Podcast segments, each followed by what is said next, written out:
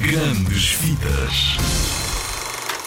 Toma lá umas curiosidades sobre o filme O Gangue dos Tubarões. Em primeiro lugar, gostas de jogos de vídeo? Pois fica sabendo que há uns anos foi lançado um jogo inspirado neste filme para as principais consolas e foi um êxito. Já tinhas ouvido falar disso? E do Clube Oscar, ou da Discoteca Oscar? Já ouviste falar? É uma curta-metragem feita por computador que se inspira no filme e que foi oferecida como um bónus no DVD.